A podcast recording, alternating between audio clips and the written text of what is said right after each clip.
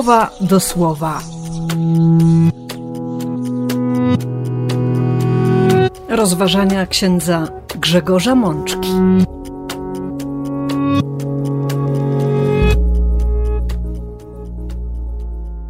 Trzydziesta niedziela zwykła, rok A.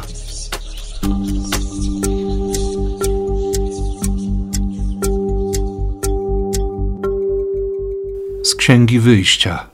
Nie będziecie krzywdzić.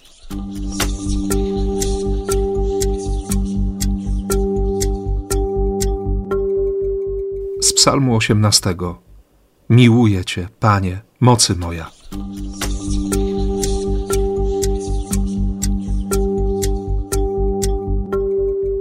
Z pierwszego listu do Tesaloniczan. Wy staliście się naśladowcami naszymi i Pana.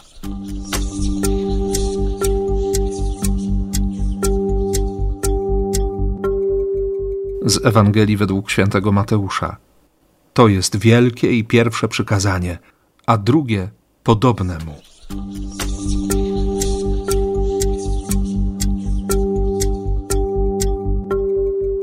Siostry i bracia, przepiękne słowo daje nam dziś Bóg we wspólnocie Kościoła. Oczywiście w wielu miejscach, między innymi w moim kościele parafialnym, będziemy słuchać innej liturgii, ponieważ ta ostatnia niedziela października, jak dobrze wiecie, jest też przeżywana jako niedziela, w której dziękujemy Bogu za świątynię. Przyjmuje się w tych kościołach, w których data poświęcenia, wcześniej powiedzielibyśmy konsekracji, nie jest znana, właśnie w ostatnią niedzielę października e, świętuje się te rocznice poświęcenia Kościoła. Ale o ile w wielu kościołach będziemy słuchać innego słowa, to słowo przeznaczone na tę trzydziestą niedzielę w okresie zwykłym również bardzo pięknie oddaje tajemnicę, powołanie, posłanie Kościoła jako wspólnoty. Gdy rozglądamy się po naszych kościołach parafialnych, czy przyglądamy się kościołom filialnym, czy rozmaitym kaplicom, ta liturgia, to słowo pyta nas, kim my jesteśmy, do czego jesteśmy wezwani jako Kościół. Wiemy, że tego wieczoru, czyli w sobotę wieczorem, będzie mieć miejsce publikacja dokumentu końcowego pierwszej y, synodalnej sesji, która odbywa się w Rzymie. Jutro uroczysta Eucharystia na zakończenie obrad.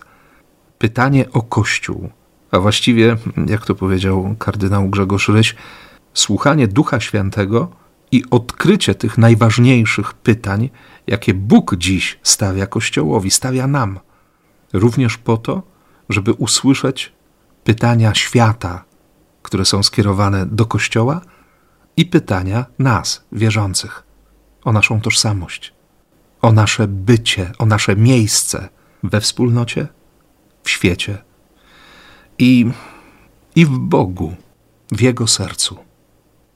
A zatem pierwsze ze słów, które dziś do nas dociera, to fragment Księgi Wyjścia, 22 rozdział, wersety między 20 a 26. Konkretne wskazówki, konkretne przykazania, nakazy, obowiązki narodu wybranego, który, gdy już będzie w tej ziemi obiecanej, którą będą nazywać Ziemią Świętą, ma zachować konkretne prawo miłości i miłosierdzia. Najpierw zakaz krzywdy wobec wszystkich cudzoziemców, tych, którzy będą przybyszami w tej ziemi. Później zakaz popełniania jednego z ważniejszych grzechów, które wołają o pomstę do nieba. Nie wolno krzywdzić wdowy ani sieroty. Chwilę później, chwilę później wezwanie do uczciwości, zakaz lichwy i wreszcie zwyczajne wezwanie do najzwyczajniejszego w świecie miłosierdzia względem bliźniego, który, jeśli daje w zastaw swój płaszcz, bo jest tak biedny, to powinien go otrzymać z powrotem przed nocą, bo to przecież jego okrycie, to szansa na, na spokojny sen. Wydaje się, że to prawo jest tak proste, tak bardzo jasno porządkuje rzeczy dnia codziennego. Wzywa do, chciałoby się powiedzieć, naturalnego zachowania względem drugiego człowieka. Ale, siostry i bracia, kiedy się ogląda dziś obrazy właśnie z Ziemi Świętej, to chyba każdemu z nas nasuwa się pytanie o to, jak daleko można odejść od, od tej ludzkiej przyzwoitości. Trudno o tym mówić i, i nie chcę też wyrokować, bo nie takie jest nasze zadanie. My dziś spotykamy się przy Słowie Boga, ale wiemy też dobrze, że, że to Słowo aplikujemy do, do sytuacji, do tego, co dziś się dzieje w świecie, szczególnie tam, w ziemi obiecanej, nazywanej świętą. I wydaje się, że to, co słyszymy dziś w pierwszym czytaniu, trzeba nieustannie przypominać, bo, bo mamy taką zdolność, by zapomnieć, by lekceważyć, by nie zwracać uwagi na to, co, co ważne, co fundamentalne, co jest prawem do życia, pierwszym prawem człowieka.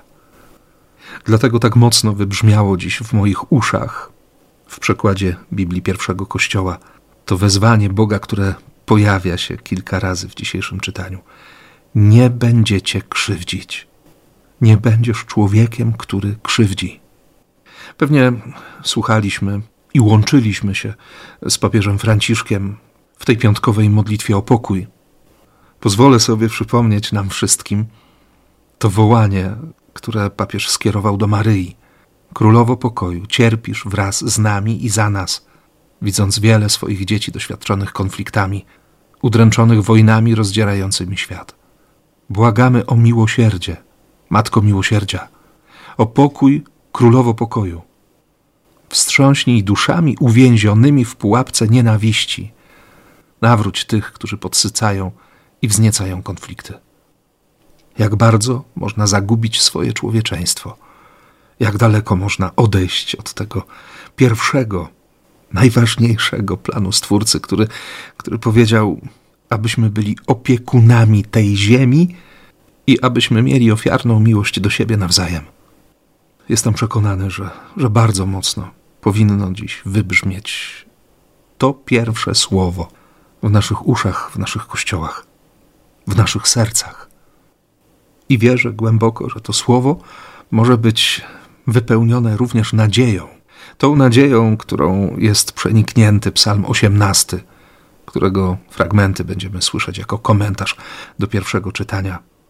W dedykacji tego psalmu przeczytamy, że, że jest on do wykonania dla Dawida, sługi Pana, i że słowa tej pieśni mogły być wypowiedziane właśnie przez Dawida w tym dniu, w którym Pan ocalił go z ręki jego nieprzyjaciół.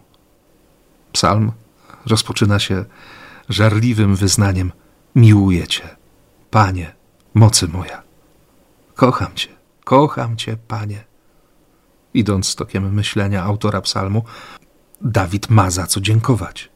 Ale musi się pojawić pytanie: czy ta wdzięczność jest jedynie reakcją na działanie Boga, na Jego troskę, na Jego obronę, na konkretną interwencję, a właściwie szereg interwencji Bożych które sprawiły, że, że Dawid może być spokojny o swoje życie? Czy też chodzi o coś więcej?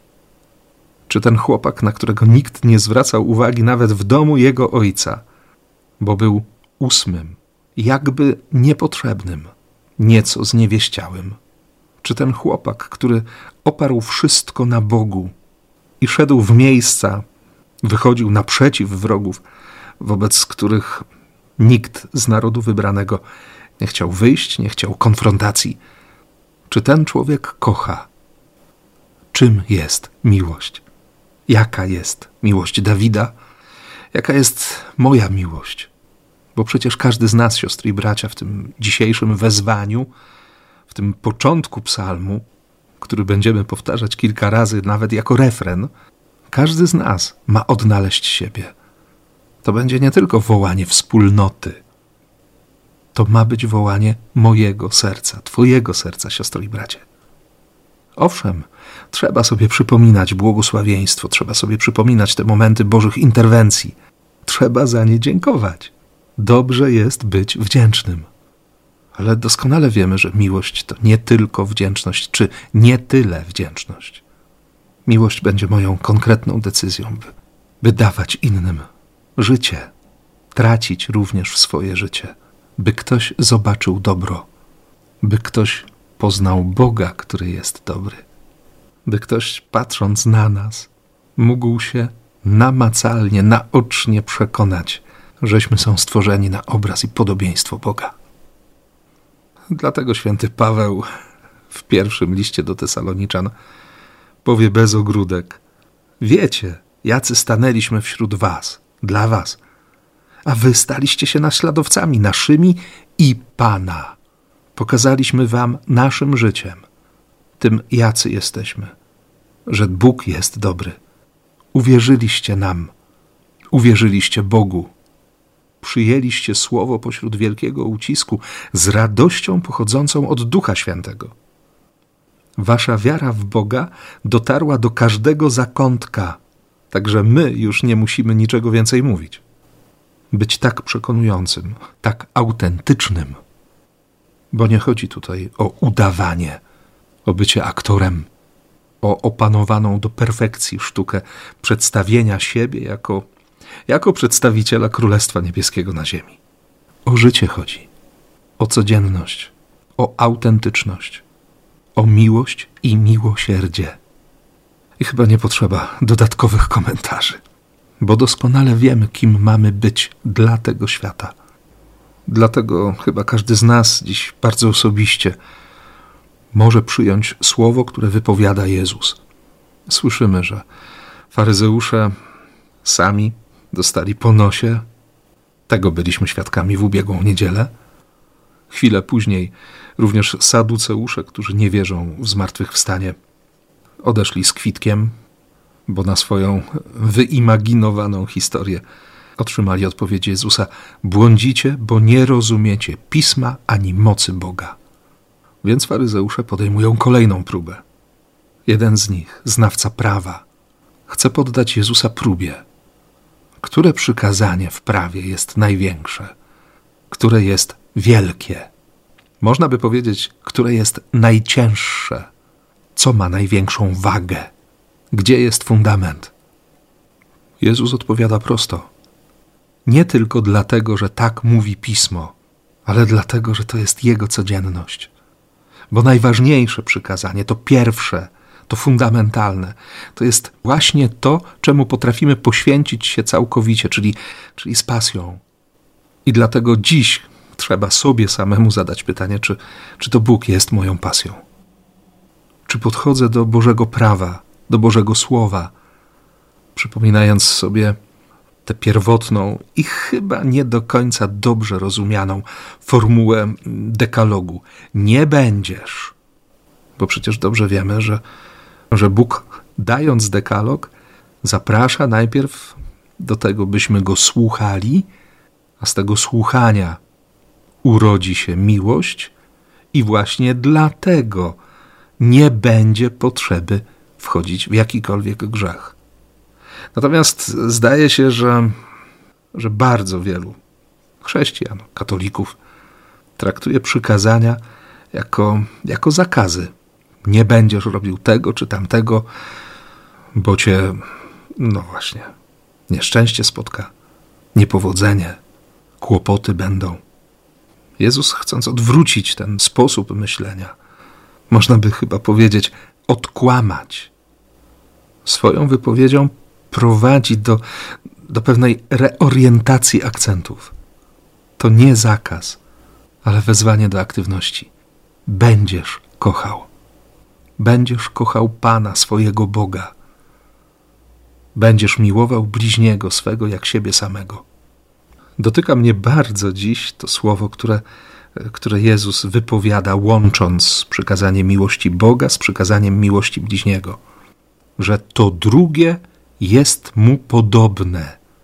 Najważniejsze, fundamentalne jest: będziesz kochał Boga, bo Bóg jest pierwszy, wyjątkowy jedyny. A człowiek? A człowiek jest stworzony na obraz i podobieństwo. No zatem Bóg prowokuje mnie do tej pierwszej, i najważniejszej miłości względem Niego, a jednocześnie stawia mi przed oczy tych wszystkich, którzy są do Niego podobni, bo są przez Niego stworzeni jako, jako obraz i podobieństwo. Jego obraz. Kocham ich, kocham siebie. Mogę ich kochać, bo kocham siebie. Kiedy ich kocham, chcę też kochać siebie. A fundamentem jest, jest właśnie ta miłość. Całym sercem, całą duszą, całą myślą, wszystkimi swoimi siłami. Kocham Boga. I doskonale wiemy, siostry i bracia, że, że nie chodzi tylko o deklarację, że nie tyle chodzi o deklarację.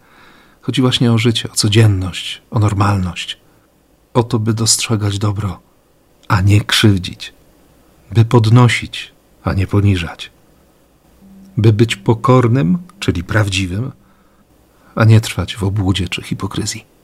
Ale żeby tak kochać, żeby kochać, trzeba samemu doświadczyć Bożej miłości. I to jest właśnie nasze zadanie. Po to jest Kościół. Dlatego słyszymy dziś to słowo. Dlatego ono przychodzi i staje przed nami, by nas zapytać o miłość, by stać się dla nas lustrem, by raz jeszcze przypomnieć o fundamentach, by nasze życie stało się ziemią świętą, w której gdziekolwiek się nie rozejrzeć, pierwsze będzie: Słuchaj, Pan jest, Bóg jest, będziesz kochał. Życzę nam wszystkim takiego życia. I ufam, że to nasze dzisiejsze spotkanie i, i przede wszystkim udział w liturgii da nam tę moc nadziei, pozwoli nam jeszcze głębiej wierzyć i przede wszystkim uczyni nas świadkami miłości. Niech tak się stanie. Amen.